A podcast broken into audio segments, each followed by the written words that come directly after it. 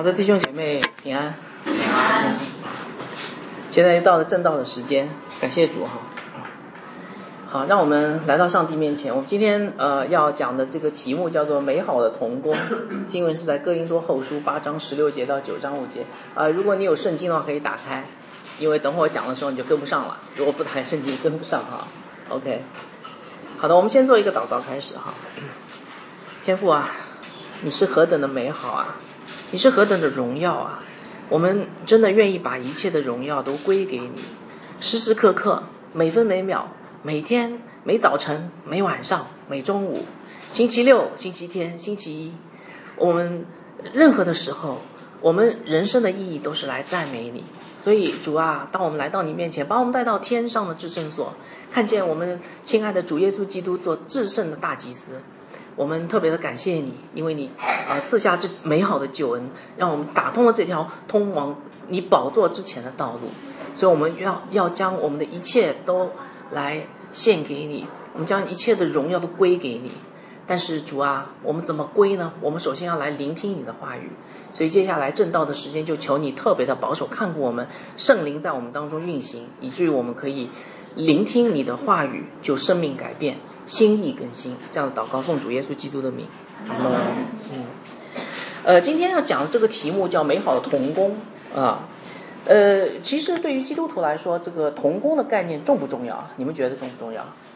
因为很重要的哈，对吧？虽然有很呃，我知道在座的大大部分人都没有在教会里面做童工，但是其实其实这个童工的概念非常重要啊。因为神不主张什么个人主义、英雄主义，对吧？啊，神主张什么？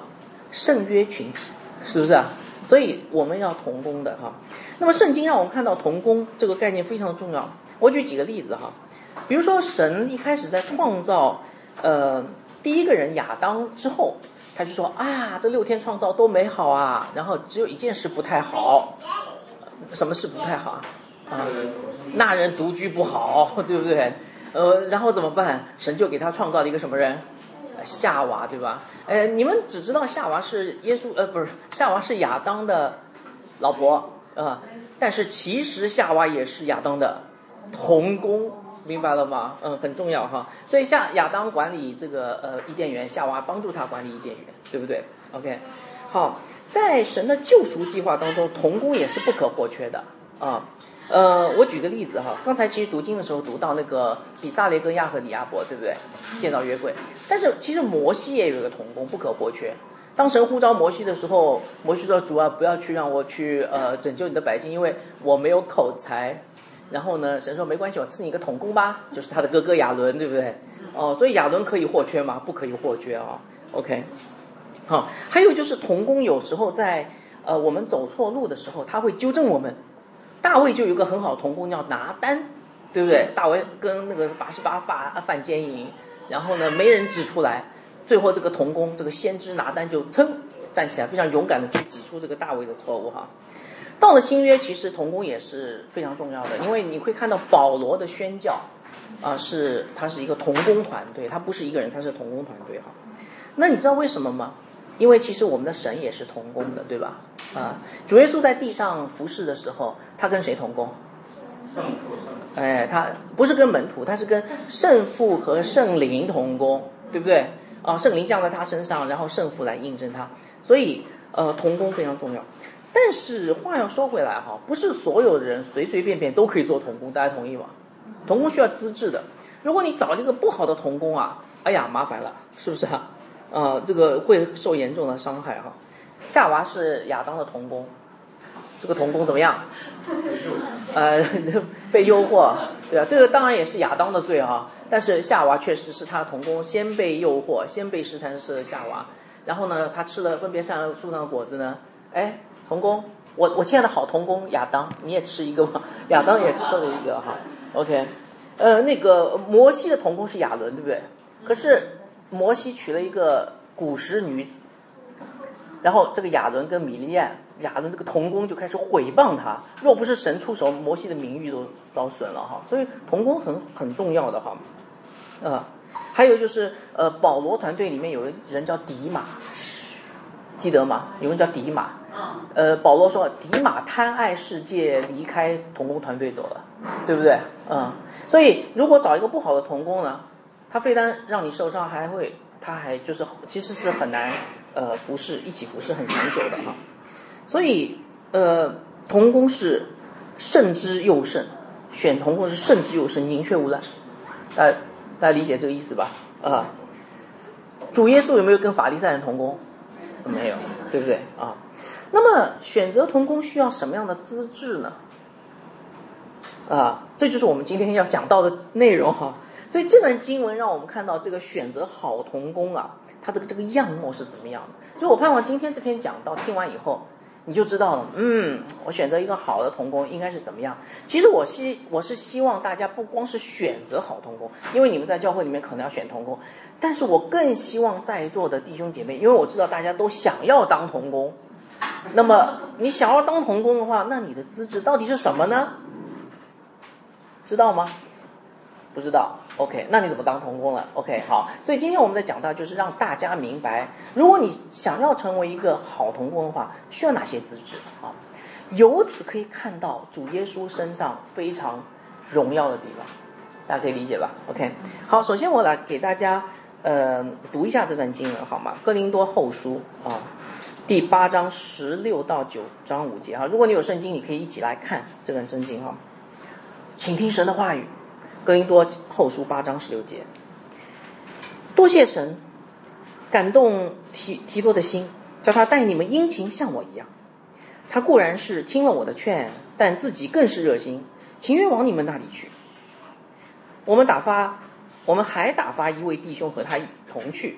这个人在福音上得了众教会的称赞，不但这样，他也被众教会挑选和我们同行，把所托于我们的这捐资送到了，啊，可以荣耀主，又呃明又表明我们乐意的心，这呃这就免得有人因我们收的捐银很多就挑我们的不是，我们留心。听光明的事，不但在主面前，就在人面前也是这样。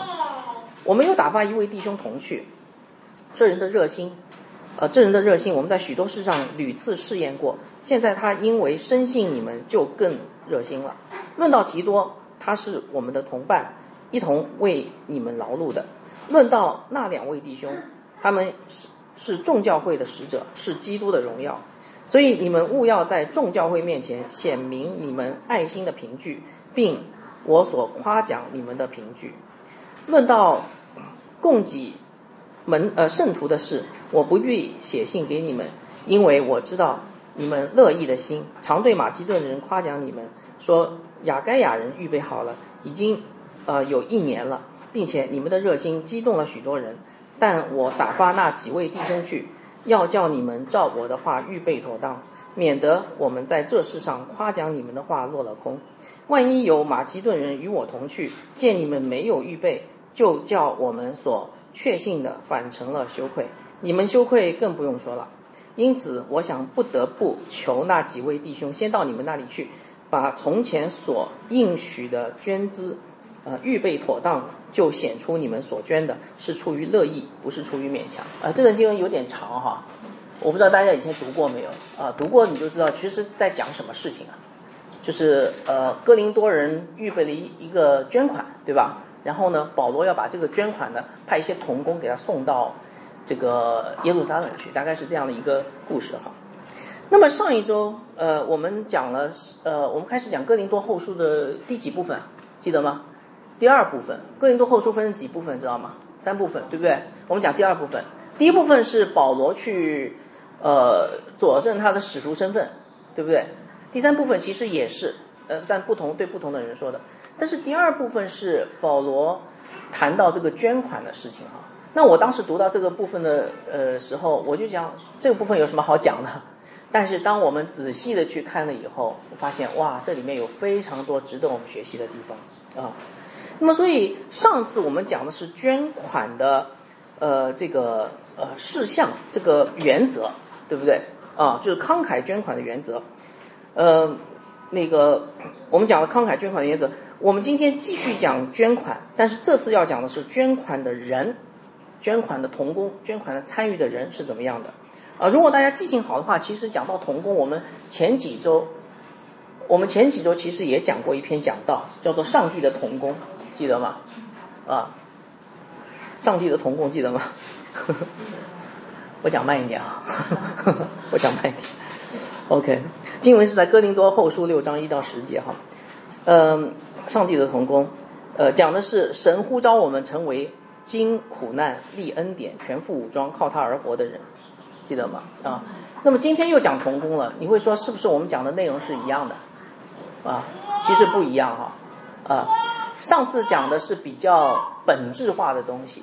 啊，比较基础的，这次讲的是比较具体的啊，所以大家可以看这个 PPT 啊，这个 PPT 上说的，呃，今天我们正道的中心思想是成为好童工的关键是效法基督，并且接受主的帮助啊。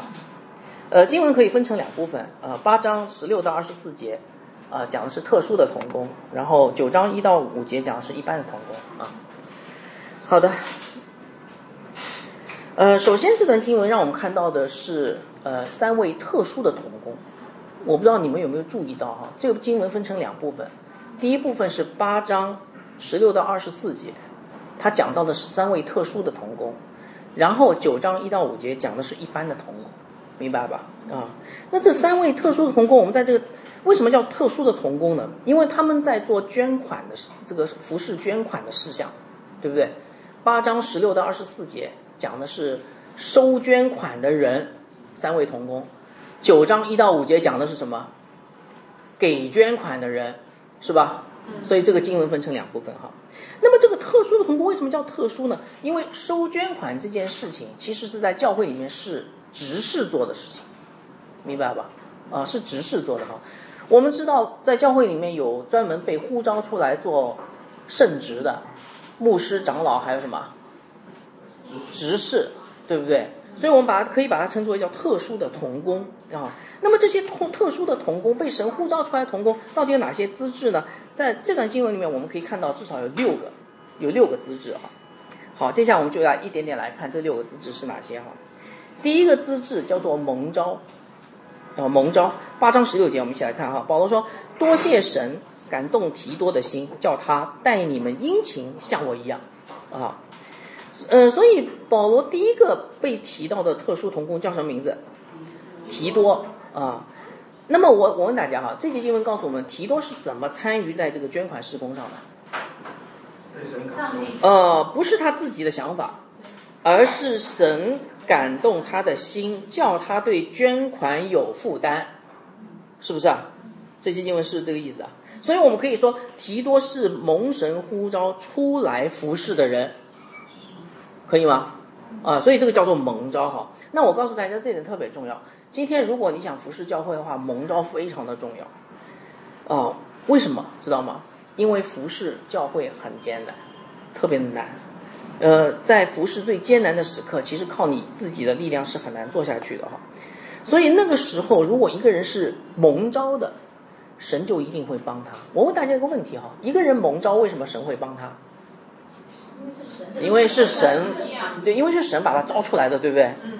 哎，某某人，我能不能拜托你做件事？然后你去做了，你做的时候，然后你说，哎呀，不行啊，这件事特别难。那请问你会不会帮他？一定会，因为是你叫他做的，对不对？那如果一个没有蒙召的人呢？他在最艰难的时刻自己做不下去的时候，神会不会帮他？呃，不知道，对不对？啊，所以这就是问题了，对不对？所以做特殊的童工其实非常重要，就是。他要有神的呼召，所以今天如果你今天想成为牧师、成为长老、成为执事，一个非常重要的一点就是你有没有神的呼召，否则的话你就很难做下去。那么什么叫神的呼召呢？一般分成两种哈，一个叫做内在呼召，一个叫外在呼召。我不知道大家听过没有？内在呼召就是呃我们自己的内心的感动，哎呀，我好想成为传道人，我好想站在这个讲台上，这叫内在的呼召哈。对，当然也有是自己的想法啊。但是还有个外在的呼召，明白吧？外在护照是什么呢？就是光你说还不行，还别人要有印证，对不对？要有特别的事件，或者说教会的领袖给你印证，对不对？那么提多有没有内在的呼召和外在护照？有的。保罗说他内心感动啊，对不对？内在护照。那提多的外在护照呢？保罗保罗说的话就是外在的护照，因为保罗是教会的领袖，教会领袖认可他，对不对？哦，好，所以第一点，第一个资质，做特殊童工的第一个资质叫做蒙召啊。你们不要小看蒙召哈，我告诉大家，其实主耶稣基督也蒙召，他给我们做了一个蒙召的典范了啊。而且我告诉大家，主耶稣基督的蒙召的印证是非常清楚，而且分阶段的。我给大家讲讲几个点，你就知道。第一个，在主耶稣刚出来服侍的时候，他去了一个地方叫约旦河，然后呢，他去约旦河受洗，对不对？受洗的时候发生一件什么事情啊？哎呀，这个施洗约翰看的不得了了，这个圣灵哗啦哗就降在他身上，像鸽子一样，而且还有一个非常洪亮的声音从天上发下来，这是我的爱子，对不对？哎，我所喜悦的，所以。这个是天父和圣父和圣灵给圣子的什么蒙召的印证，所以这是耶稣基督刚开始服侍的时候，对不对？好，耶稣基督的服侍有个转折点，他要去到十字架。那么当当他这个转折点出现以后呢，他要去走向十字架的时候，印证再次出现，在登山变相的时候，主耶稣带着三个门徒上了山，上山以后呢，哇，他发现有摩西和以利亚站在那里。对不对？跟耶稣说话，这个还不算哦。摩西跟以利亚跟耶稣说话时候，这时候又听见上面有一个很洪亮的声音在说话，这是我的爱子，你们要怎么样？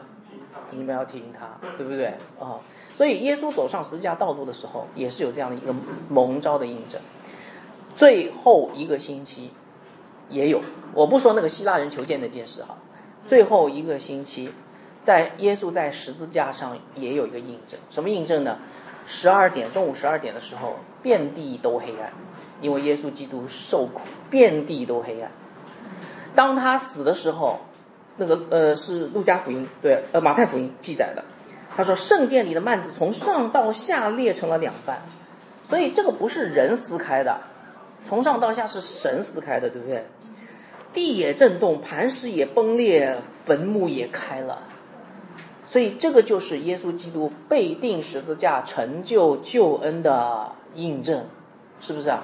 所以亲爱的弟兄姐妹，如果今天你要神不要我们靠一时冲动哈，如果你今天你要去服侍神，你要有蒙召的见证啊，这是做童工的特殊童工的第一个资质哈。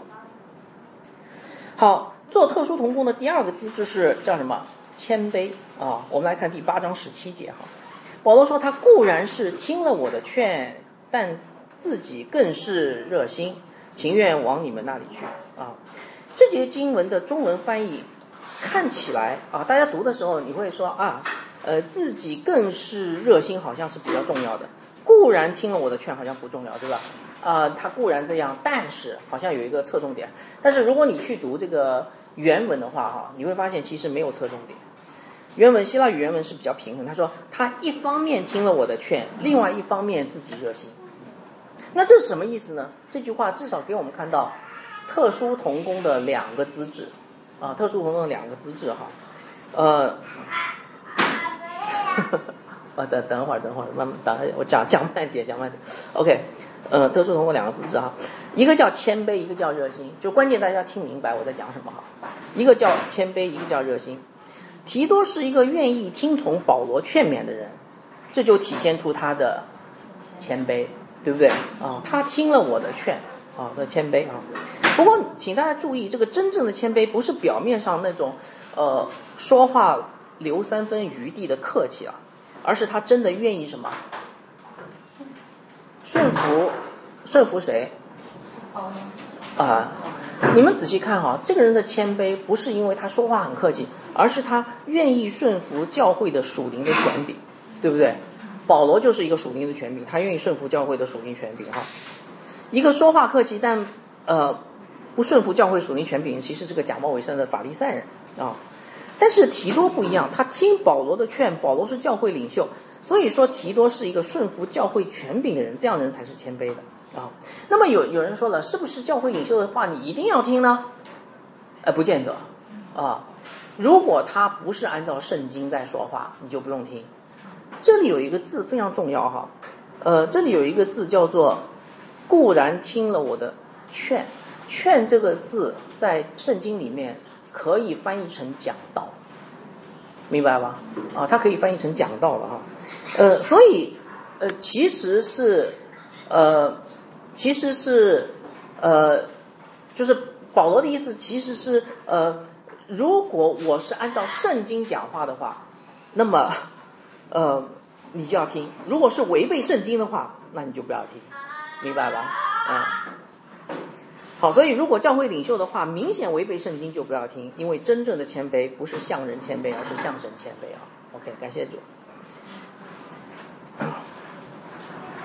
呃，如果你问什么是耶稣基督的特征，我想你要要得到的答案是叫什么？谦卑，对吧？啊，这个大家都知道哈。耶稣基督离开天上的荣耀，降生马槽，甘愿成为一个木匠的儿子，啊，在贫穷的小村庄里长大。他的一生都没有追求过名誉和财富，他死的时候也没有什么世上的头衔，啊，所以耶稣基督是一个最谦卑的人，他的死可谓是世上最谦卑的事，啊，这位永恒荣耀的天上的君王，竟然像罪犯一样惨死在十字架的酷刑上，啊。呃，我我想请大家，呃，想一想，耶稣基督到底有多么谦卑啊？你去想想看，他本来是天上的君王，对不对？嗯，但是他竟然为了愿意为了我们的缘故，死在十字架的酷刑上，对不对？那我我想问大家一下哈，为什么耶稣要这么的谦卑？想过没有？为什么？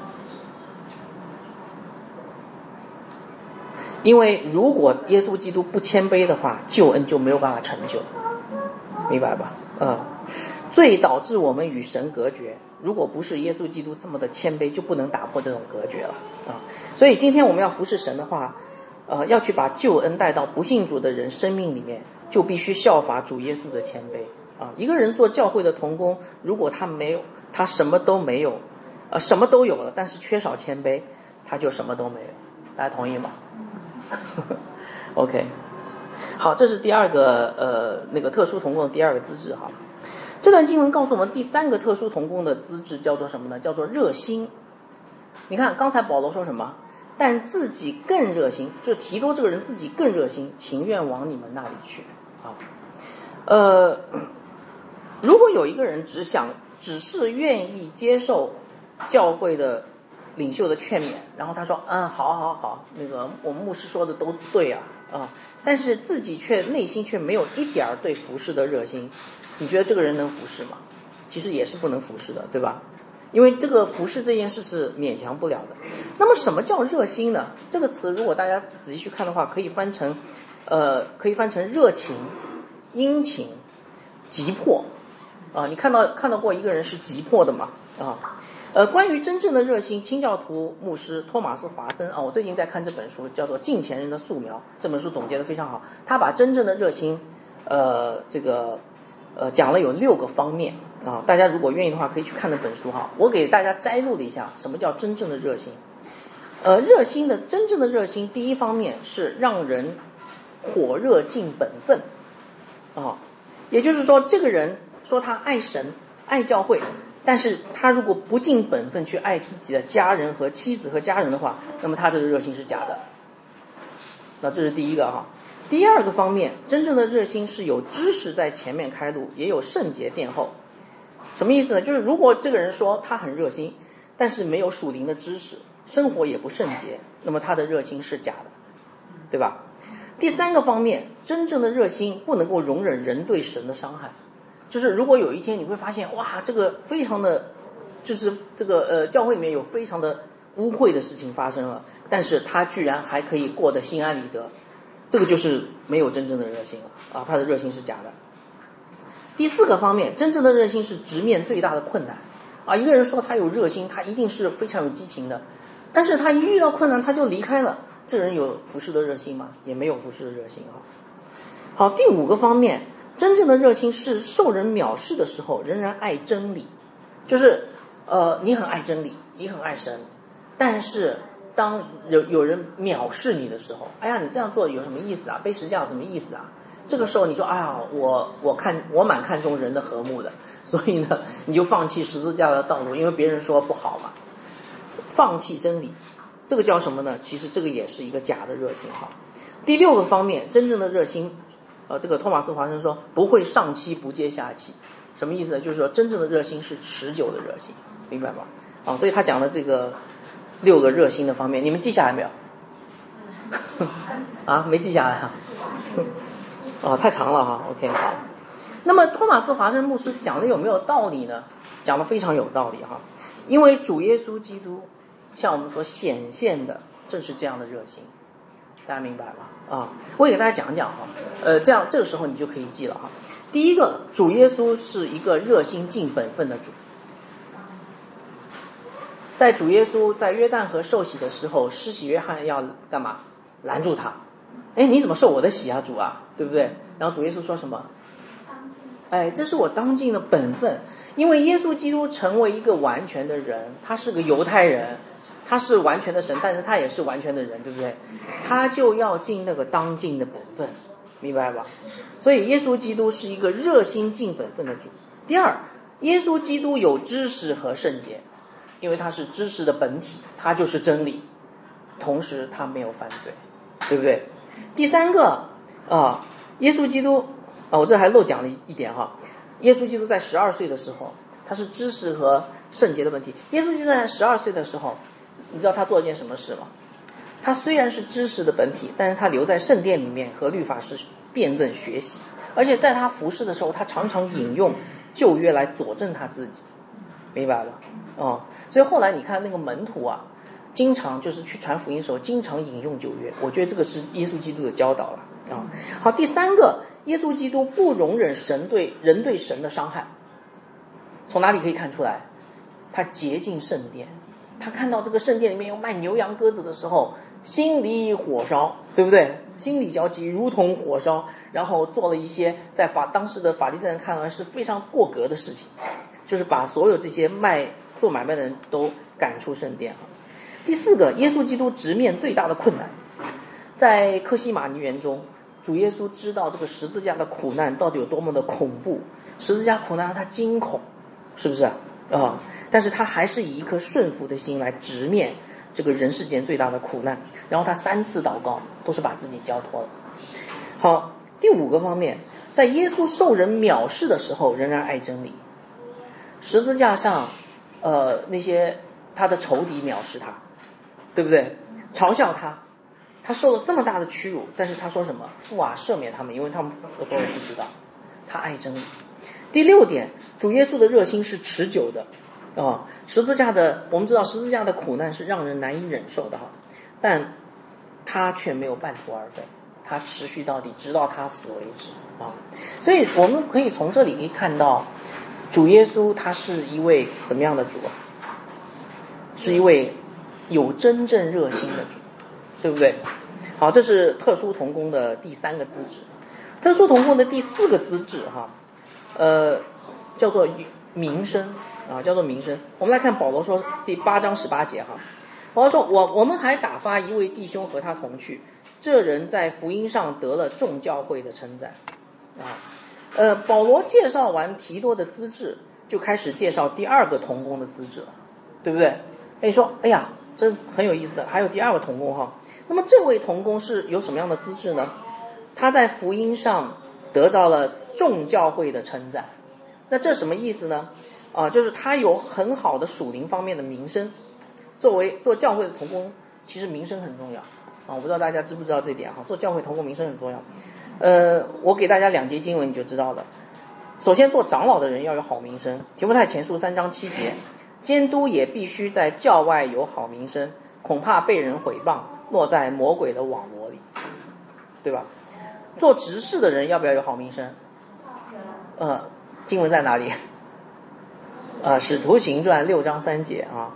呃，当初代教会选立执事的时候，使徒告诉教会要从会众中选出七个有好名声。被圣灵充满、智慧充足的人，就派他们管理这些饭食的事情。哈，哎，不过讲到这儿，也许你会不认同一件事。你说等一下，你刚才都说哦，那个这个童童工的资质需要这样，耶稣也有，但是好像耶稣的名声不太好，对不对？那我们要不要呃要有好名声呢？还是要让像耶稣一样有坏名声呢？你看法利赛人说耶稣不守安息日，是个不守安息日的罪人，对不对？因为他在安息治病嘛。撒都该人说耶稣是个叛乱分子，对不对啊？嗯，然后就在十字架上嘲笑他。呃，还有人犹太人说他是被鬼附的，对不对？所以你看耶稣名声不是很好哦。那么基督徒为什么要寻求好名声呢？啊，其实我告诉大家这是个误解哈啊，因为这些都是恶人的毁谤啊，但是在神那里啊，在信在信在信主的人那里，耶稣的名声是好的啊，他没有犯罪。嗯，没关系啊，弟兄姐妹，我我我我回去再给大家录录个音，好吧？啊，我到时候会给他录音。我知道大家没办法很好的听啊。OK，所以一方面要了解一个童工的名声，我讲错了，呃，所以耶稣基督的这个名声坏是一个误解了啊，因为这些都是恶人的毁谤，但在神那里，在信主人那里，主耶稣的名声是好的啊，他没有犯罪，他顺服谦卑，他圣洁无瑕，所以一方面要了解一个做童工的人的名声，应该去问呃认识的属灵的人，比如说。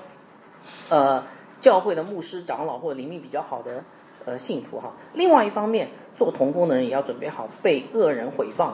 主耶稣曾说：“人若因我辱骂你们、逼迫你们、捏造各样的坏话毁谤你们，你们就有福了，应当欢喜快乐，因为你们在天上的赏赐是大的。在你们以前的先知，人也是这样逼迫他们啊，他就是这样的人哈。好，这是第四点。第四点讲什么？哎，这做童工要有名声哈。好，第五个做特殊童工的资质是行行事光明，叫做行事光明哈。什么叫行事光明？就是做人要光明磊落了啊。第八章十九到二十节哈，保罗说，不但这样，他也被众教会挑选和我们同行，把所托给我们的这个捐资送到了，可以荣耀主，又表明我们乐意的心。啊，这个这就必这就免得有人因我们受的捐银很多就挑我们的不是。那么这段经文告诉我们什么呢？告诉我们这第二个童工是被众教会委派参与在捐款事工中的，他是众教会的代表，是不是啊？对吧？啊，为什么教会？我问大家一个问题：为什么教会的捐款事工需要教会的代表参与啊？啊，有许多原因了，因为安全原因，对吧？一个人管钱。可能会被强盗抢，还有就是说，有可能是因为工作可以比较仔细一点。一个人数钱经常数错，我经常数钱数错的。呃，昨天拿了个五十块钱，我以为是十块钱的给人家，结果发现是五十块钱。现在现在用微信用长了，这个不认识钱了，是吧？啊，所以教会里面管钱的也要有两两到三个人哈。呃，但是这节经文告诉我们另外一个更重要的原因，叫做彼此监督。什么意思？因为钱是诱惑人的，是吧？对不对？哦，我们总能够听到教会里面有人说，因为钱财而跌倒，所以彼此监督很重要了，防止那个爱主的弟兄一时软弱就犯罪，对不对？就是其实我们就是，如果你很爱主，但是你也是会犯罪的，偶尔跌倒了哈。所以教会里面管钱，彼此的监督非常的重要，但是。更重要的一点，就是有的时候你会说啊，这个弟兄非常非常的好，我们基本上不用管他，因为你看他每天啊读经祷告跟主很亲近，但是也要在金钱上有一个监督，为什么呢？呃，不是试探，呃，试探是一方面，另外一方面，毁谤，啊，诽谤了，啊，他没什么，但是呢，别人会说，你看他，你看他，他拿了这个钱以后，不知道他去干什么去了，对不对？我好像看到他有一次啊，出去拿了这个钱去干什么了，诽谤他，对不对？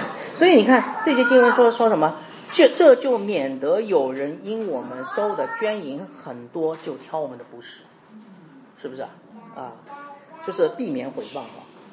所以这些经文我们我们看到教会管钱的一个智慧，但是从这个智慧背后，你们有没有看到这个特殊童工的一个资质？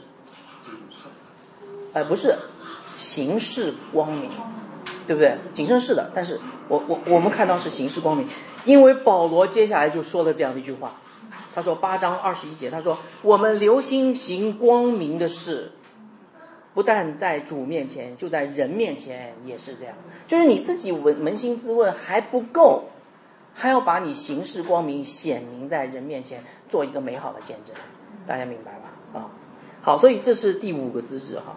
那我问大家，主耶稣是不是行事光明的人？啊，是行事光明哈。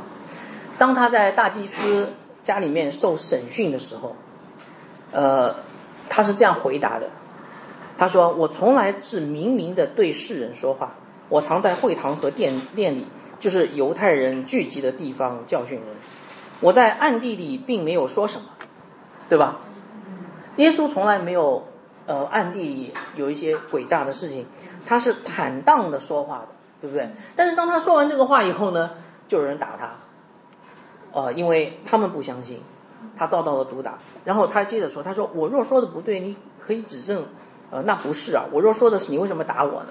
啊，有人有人以为耶稣怕人家打，听起来好像怕人家打，其实不是的。主耶稣会怕人家打吗？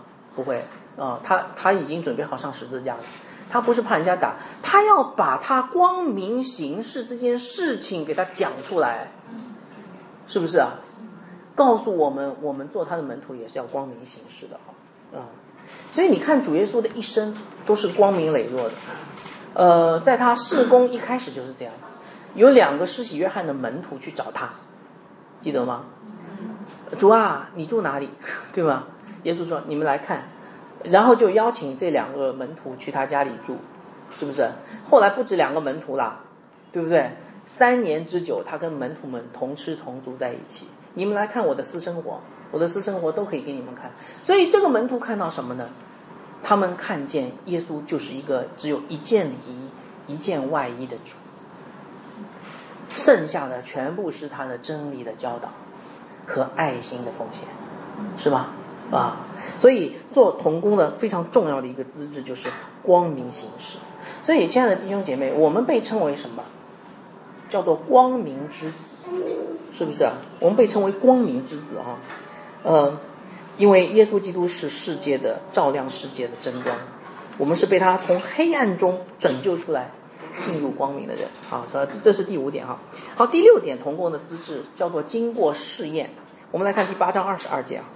我们又打发一位弟兄同去，这人的热心，我们在许多事上屡次试验过。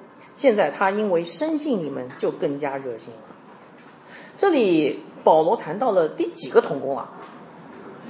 啊，第三个了啊，对不对？你看第十六到第十七节讲的是第一个童工提多，然后第十八到二十一节介绍第二个童工，对吧？然后二十二节介绍第三个童工，对不对？啊，所以我们在这里可以看到，负责这个收集捐款的一共有三个童工。那么这个第三个童工有什么特别之处呢？他有名声吗？哎，没有提到哦，对不对啊？有可能这个童工呢，呃，他应该也是教会的代表。你看下一节，他是众教会的使者哈，也是个教会的代表。但是这个人呢不出名，那么你说不出名，没有好名声，可以做童工吗？可以吗？可不可以？哎，他有另外一个要求。如果你的资质没有被教会认可的话，你这个人需要更多的试验，是不是啊？对不对？你看保罗说什么的？他在许多的事上屡次的试验过，还不只是在一件事上试验了一次，他在许多的事上屡次试验过，然后才知道这个童工是合格的，对不对？所以我跟大家说啊，牧师长老要被试验，执事更加要被试验。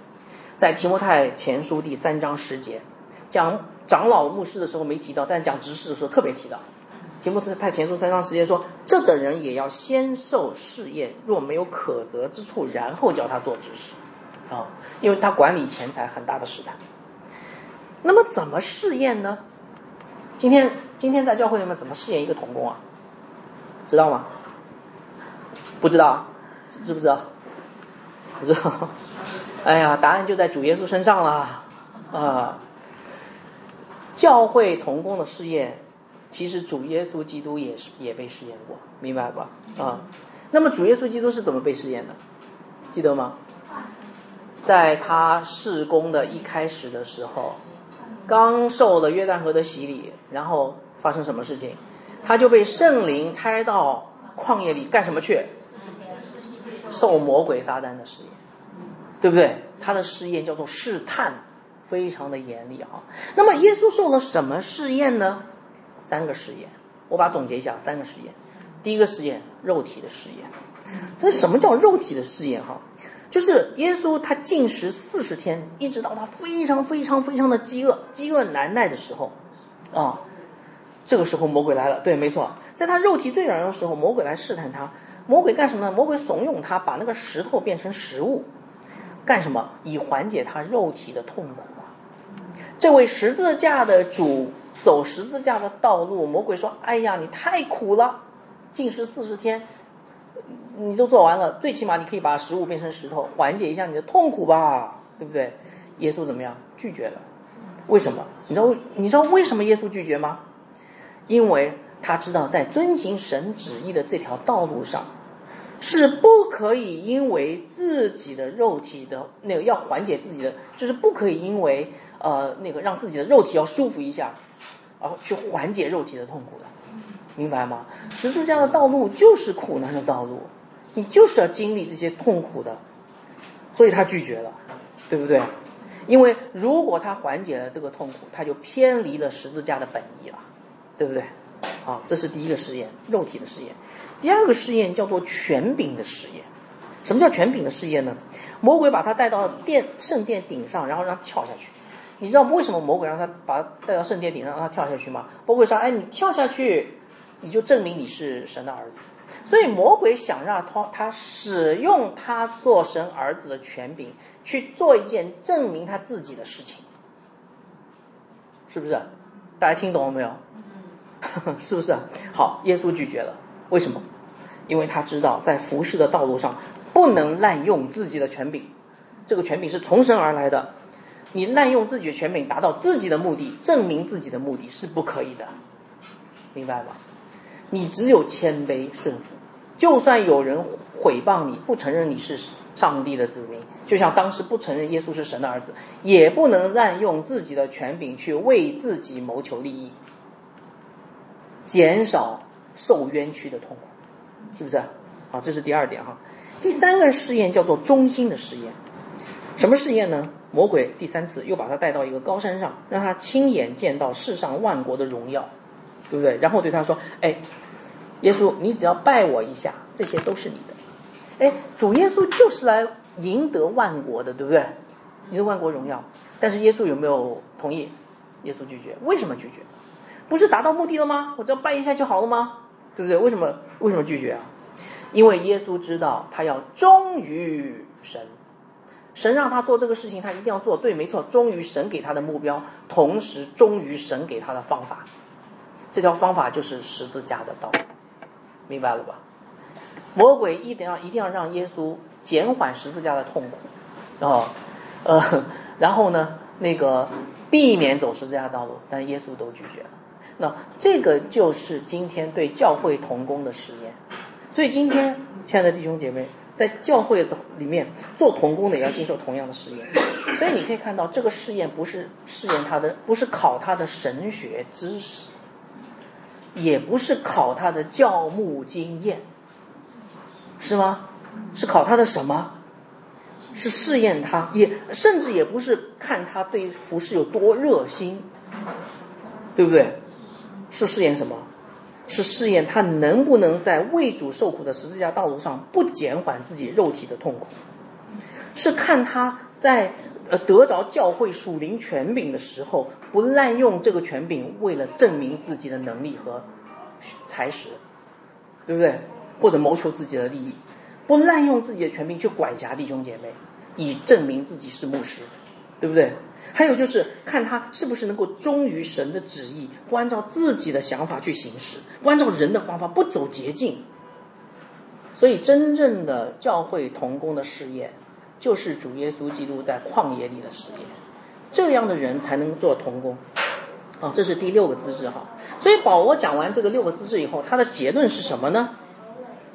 啊，他是他的结论就是拥有这个六个资质的特殊同工是基督的荣耀，基督的荣耀，教会应该接待这些人像接待基督一样。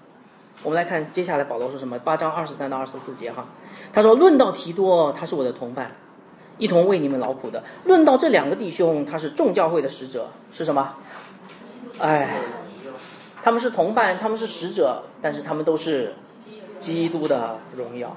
所以你们务要在众教会面前显明你们爱心的凭据，并我所夸奖你们的凭据，对吧？啊、要接待他们哈。所以你看，这里保罗的总结很清楚。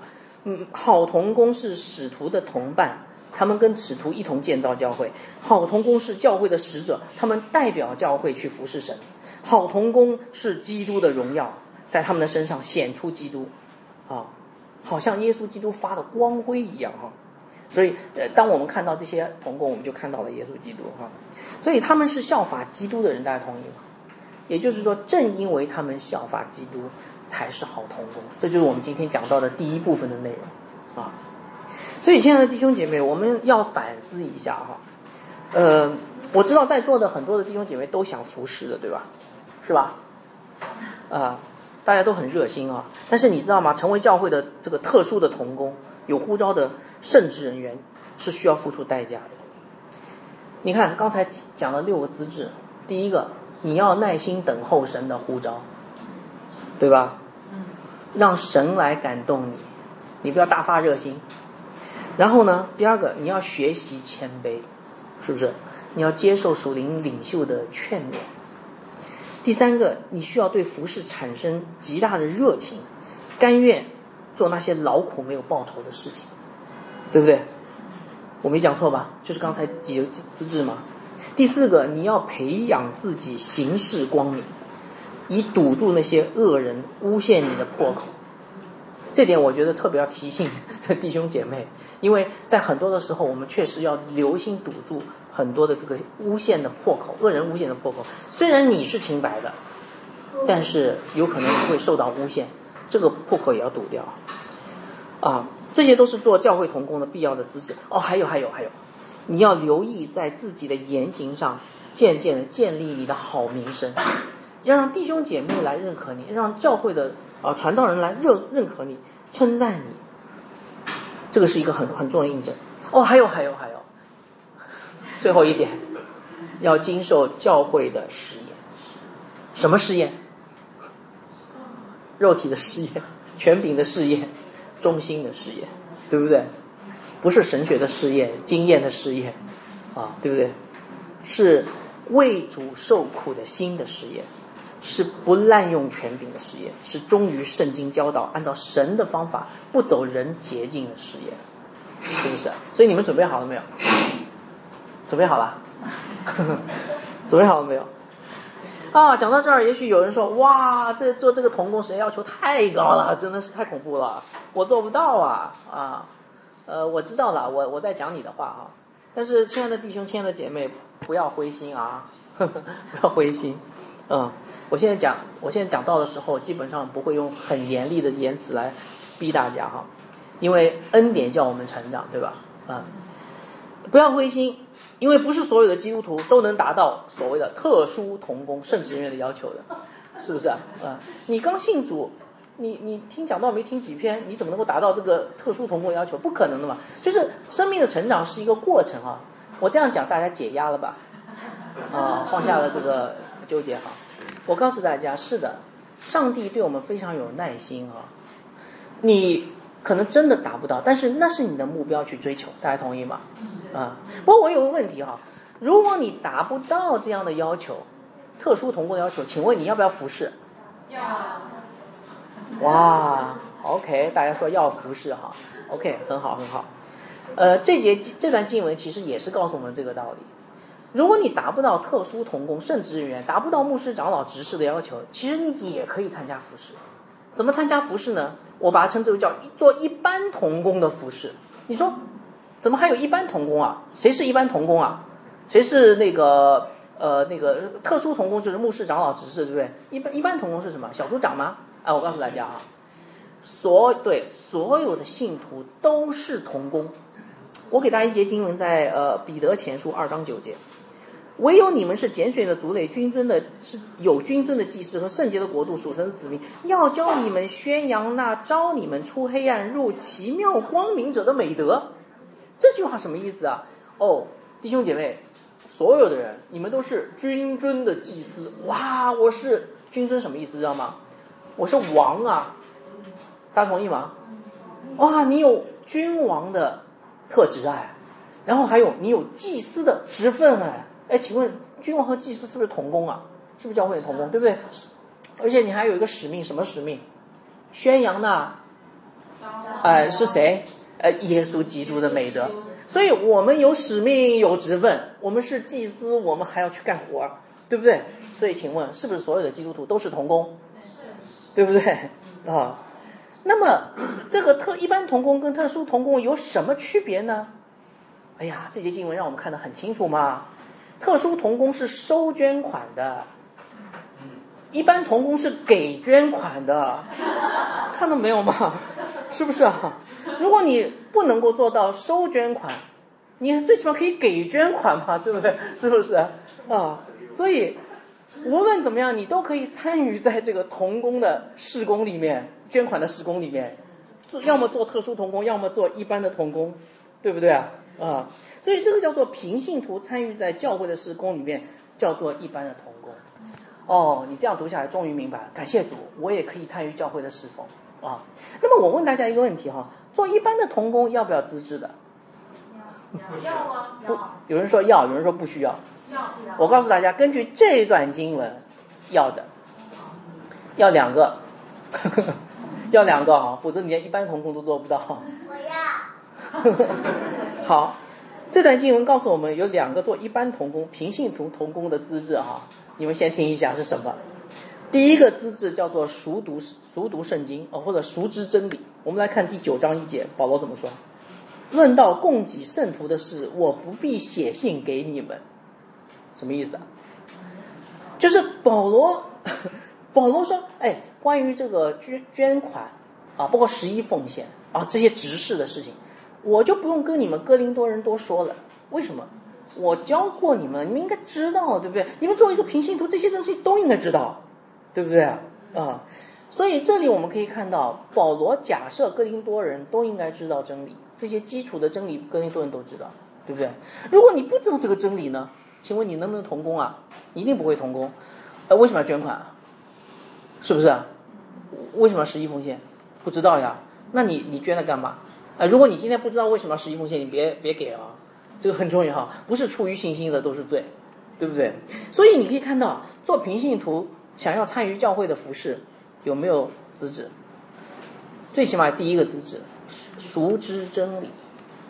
所以，亲爱的弟兄姐妹，今天啊，我知道有很多弟兄姐妹哈，很热心，尤其是刚信主的弟兄姐妹，非常热心的，呃，经常带其他的弟兄姐妹来，非常的好，感谢主啊。呃，但是呢，我想说的这个很好哈，很值得鼓励。但是我想说的是，你们必须快快的在真理上建造自己啊，对不对？啊，因为不明白真理人还是不能服侍教会。刚才已经说过了哈。嗯，我问大家一个问题：主耶稣基督是什么？道路，还有呢？真理，还有呢？哦，主耶稣基督是道路、真理、生命，对不对？你们都背得出来了哈。这些经文的希腊语原文也是这样的：主耶稣是道路和真理和生命。不过有一个问题哈，耶稣是一个人，对吧？是一位神，对不对？一个一个神的一个位格，OK？他怎么有三样东西呢？所以我问大家哈，耶稣既是道路，既是生命，既是真理。那么请问，这个生命、道路、真理之间有没有关系啊？有啊。什么关系啊？是一样的。啊，三位一体，很好，很好。对啊，我告诉大家啊，主耶稣是道路，他也是生命。所以请问。他这条道路是不是生命的道路？是啊。那么主耶稣是道路，他也是真理。请问他这条道路是不是真理的道路？是啊。哦，太好了，我继续给大家读下去。主耶稣说：“我就是真道路、真理、生命。若不借着我，没有人可以到父那里去。”可不可以这样说？主耶稣，我们如果不借着主耶稣这条真理的道路，就不能到父那里去。所以你不知道真理，你怎么去天堂呢？是吧？哎，所以亲爱的弟兄姐妹，做一个平信徒也需要熟知真理，圣经的教导，对不对？好，这是第一个平行图的特征。第二个平行图的特征要有服侍的热心啊。其实这个热心是呃更显明在爱心上面的哈。那么我我我们继续读下去，你就知道了。第九章二节，我们来看保罗说什么。保罗说：“因为我知道你们热乐意的心，常对马其顿人夸奖你们，说雅该亚人预备好了，已经有一年了，并且你们的热心激动了许多人。”保罗在说什么呀？保罗相信哥林多人有服侍的热心，同意吗？所以他就把这件事儿去告诉谁去了？他去告诉隔壁那个教会去了，你知道吗？我我我前面牧牧会的那个教会的人啊，非常有热心啊。那为什么告诉隔壁那个教会？希望隔壁那个教会也有同样的热心，对不对？但是这句话好像看上去有一点点异样的味道哦，好像保罗有点担心，是不是？我们继续读下去就知道保罗有担心了啊。我们来看九章三到四节哈。但我打发那几个弟兄去，要叫你们照我的话预备妥当，免得我们在这世上夸奖你们的话落空了。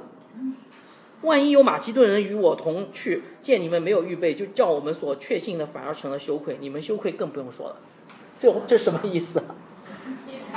保罗说：“等一下，他有点担心，他担心这个哥林多人，我夸了他们了，但是。”他们马其顿人说：“太好了，我们去借鉴一下哥林多人是怎么呃收集捐款。一看，一分钱都没捐，所以保罗有点担心，是不是啊？对不对啊？哎，那我有个问题啊，你们仔细想啊，这段经文，保罗夸奖哥林多人有热心，你觉得保罗是瞎子吗？他一定看到哥林多人有热心，对不对？哥林多人有没有热心？一定有，保罗才敢这样说的。”如果保罗去到哥林多教会，那个教会永远是冷冰冰的。请问保罗会说这句话吗？不会。但保罗为什么会担心他们这个热心又不不行的呢？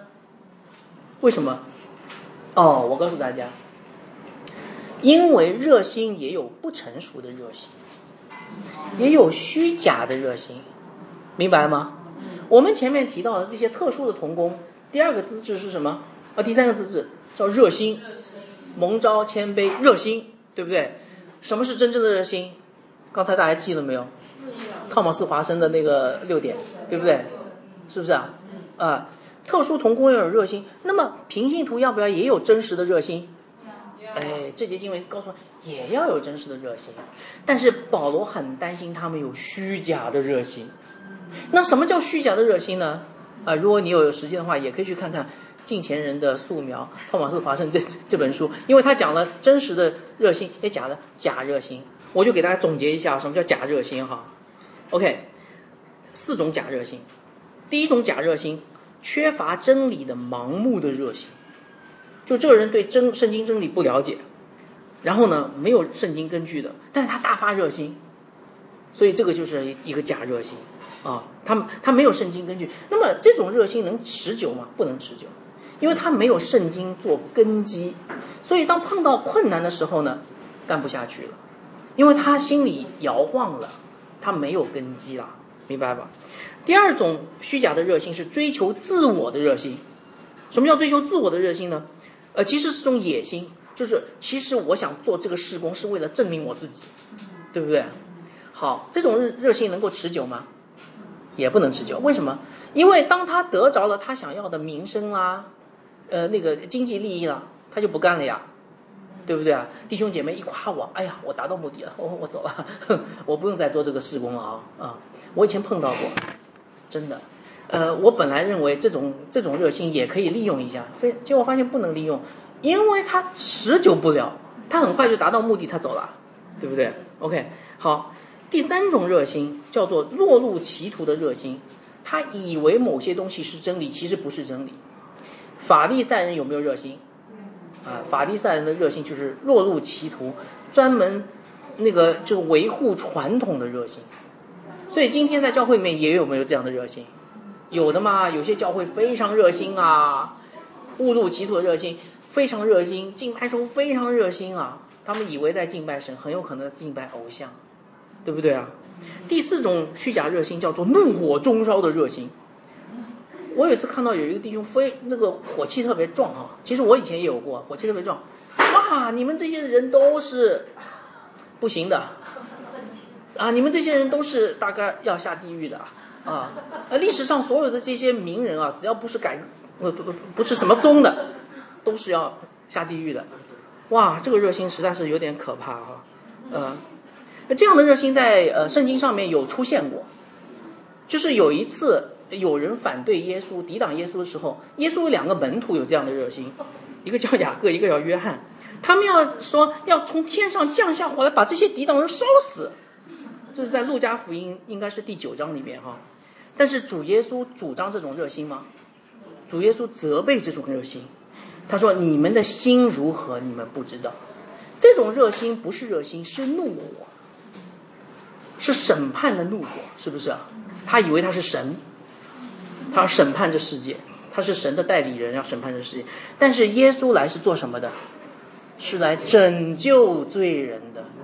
他不是来审判的，他为罪人死在十字架上，对不对？所以这个也不是真正的热心哈。所以在这段经文里面，让我们看到平信徒参与教会施工要有什么？要有真正的热心，明白吗？啊，当平信徒跟教会的童工、特殊童工，都有真正热心的时候，这个事工才能够往前发展。在在这段经文里面，只有热心这件事情是特殊的童工和平信徒都有的，是收集捐款的人和给予捐款的人都有的。这个大家可以理解吧？如果你有你想给，没人收，或者你想收没人给，那这件事情能成吗？对不对啊？好，所以这段经文告诉我们，平信徒参与教会的服饰也是讲资质的。两点，熟知真理；第二点，有真实的热心，对吧？啊，所以亲爱的弟兄姐妹，那我挑战大家，你觉得你在这两方面已经呃准备好了没有？啊？准备好了。准备好了。哎呀，我我我发现每次这样挑灵魂拷问的时候，大家都会。有一种很奇怪的回应啊，就是看不懂的回应啊。你千万不要做不冷不热的基督徒啊！呃，这个启示录让我们看到不冷不热的基督徒会被主吐出来的。好，OK，好。那么你说我还是做不到，怎么办啊？我压力好大啊！你现在讲完了，我开始讲。呃，你刚才说呃特殊的童工。哇，我紧张了一阵子。你说没关系，你你达不到那个要求，哦，我放心了。然后呢，哦，你让我做普通的童工，我以为我可以做普通童工。你讲了讲了老半天，我发现我还是压力好大，是不是啊？你把我逼死了怎么办？呃，我还没讲最后一节经文哈。呃，好，如果你还做不到，我告诉大家，哎，弟兄姐妹，神真的非常有恩典了啊。如果你连平信徒这个熟知真理和服侍的心都没有的话，我告诉大家，神真的很爱我们。虽然你本来应该做到，但是我们的神体恤我们的软弱，他怎么办呢？他并没有责罚我们，他来帮助我们。我们来看最后一节经文，第九章五节，保罗说：“因此，我想不得不求那几位弟兄先到你们那里去。”把从前所应许的捐款预备妥当，就显出你们所捐的是出于乐意，不是出于勉强。哥林多人捐款是勉强还是乐意的？呃，不知道，对不对？但是保罗要做件什么事情啊？我很担心你们是勉强的，甚至什么也没有。那我今天就派几个弟兄去干嘛？帮助你们，对不对？你也不要谈你是勉强的还是呃不勉强的，我遮盖你的羞耻。然后我让这几个同中帮助你们去补齐这些捐款。所以，亲爱的弟兄姐妹，当我们软弱不堪的时候，神是愿意伸出援手的。我希望弟兄姐妹能够明白啊，我们是在恩典里面成长的。也许今天你做不了特殊童工，OK，没问题。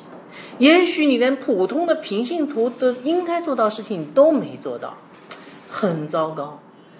但是我们的神他是多么的爱我们，他愿意伸出援手，尤其在我们灵性软弱不堪的时候。为什么知道吗？因为他们是他是我们的父亲，他是那位充满慈爱和怜悯、赐下恩典的父亲，不是吗？当我们死在过犯罪恶中的时候，我们的心里面刚硬悖逆的时候，不认识他的时候，否认他的时候，他差遣他的独生爱子耶稣基督为我们死在十字架上。所以这是不是叫做奇异的恩典啊？对不对？所以同样的，当我们软弱不堪，当我们追求啊、不追求真理，倒追求世界，当我们对这个教会的圣功不热心，却对世俗的享乐很热心的时候，神还是愿意来帮助我们，并且呼召我们悔改归向他。所以，亲爱的弟兄姐妹，这段经文告诉我们，我们应该去效法基督，但是也要得着基督的帮助，就让耶稣基督宝血再次遮盖我们一切的罪，让耶稣基督的爱再次激励我们，都能够参与在教会的施工里面，成为美好的童工。我们做个祷告结束。阿爸天父，我们来到你的面前，我们特别的感谢你，你的话语总是那样有恩典、有怜悯。啊、当我们看见我们没有办法很好的去做到，呃，这个你的要求的时候，你给予我们时间，你给予我们恩典，你用你的爱来感动我们。是的，你用你的话语在提醒我们的时候，圣灵就在我们里面做那美好的，呃，翻转的工作。主啊，因为你的爱，我们愿意不断的悔改，我们愿意呃熟知真理，我们愿意有服侍的热心，但我们更愿意去看这些特殊的童工，他们是怎样来服侍你的，因为那才是我们真正的目标。就祈求你的圣灵引导我们，祷告奉主耶稣基督的名，阿门。